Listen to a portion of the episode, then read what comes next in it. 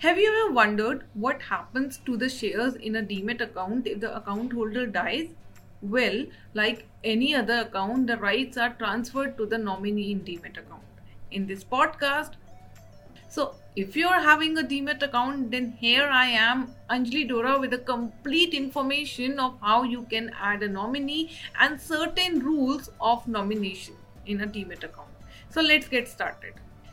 So basically, if we talk about nomination in a demat account, it is a process of designating a person to handle and check the investment of an individual after his death. Now there are two situations if the demat account is held by a single individual or number 2 joint demat account holding. In the first case, if the individual has added a nominee, then the holdings will be transmitted to him or her after the account holder dies. On the other hand, if the case of joint demat account, the shareholding will first be transmitted to the surviving holder.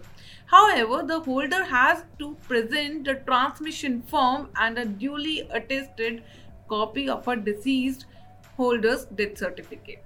Only when both the holder dies, the securities are transmitted to the nominee.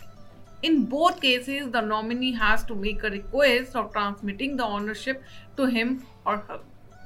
For this, the nominee has to submit the transmission form and a duly signed notarized copy of the death certificate. On acceptance and verification, the holder securities will be transmitted to the nominee demat account within 7 days.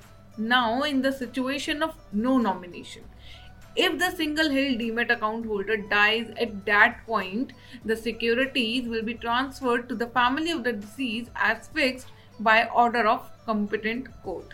No wonder the process is quite cumbersome and the family members or other related person has to fulfill legal formalities. So in the case where the value of the securities is less than 1 lakh rupees, the request for the transmission can be processed when the following documents will be submitted by the legal hires. The documents are transmission form, attested death certificate copy, letter of identity, affidavit in the prescribed format, and NOC of all legal hires.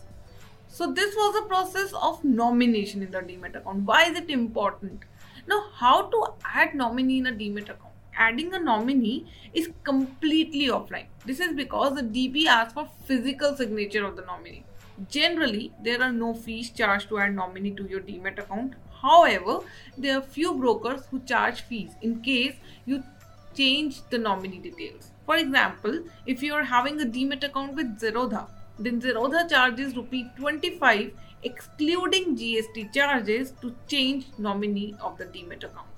So in order to add nominee to your existing or a new demat account, just visit the DP website, download the transmission form.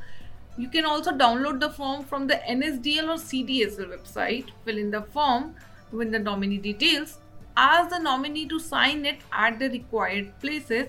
Along with this, the account holder need to sign the documents by two witnesses. After meeting all the requirements, courier the form to the DP head office. Once you add the nominee to the demat account, you can check the information in your trading platform after a few days. So once you add a particular nominee, if you want to change the nominee details in between, you can change it as well for this, again to update the nominee detail, you have to download the nominee modification form from the DP website. Fill in the form, update the information, get it signed and send the modification form along with the hard copy of demat account nomination form to the headquarter of respective stockbroker. Now, many shareholders want to add more than one nominee. So, here is the question. How many nominees in demat account can be added?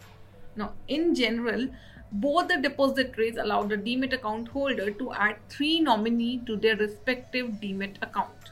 In case the holder adds more than one, he or she can designate the percentage of shares for a respective nominee. For example, Mr. X has a demat account in Zerodha. While opening an account, he added three nominees Mr. A, Mr. B, and Mr. C. Now he allotted a different percentage of shares to each. Mr. A 50%, Mr. B 30% and Mr. C 20%. Now he holds a share of rupee 1 lakh in his demat account. So here Mr. A will get 50% of 1 lakh that is shares of rupee 50,000. Similarly, Mr. B will get the shares worth rupee 30,000 and Mr. C will get the shares worth rupee 20,000.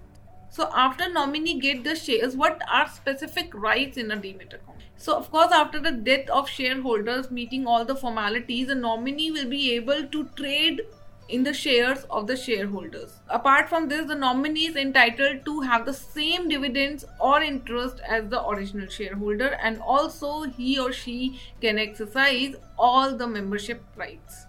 So if you're having a demat account, then the nomination is a process of assigning a person to manage and monitor individuals' investment. It is valid that you can keep the demat account as an individual or together.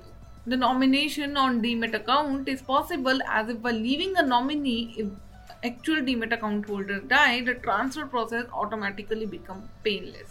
So whether you have a demat account or thinking of opening the one, make sure to add nominee details to avoid any hassle. Hope you like this information. Stay tuned with Stock Shala to keep yourself updated with such useful information. Thank you.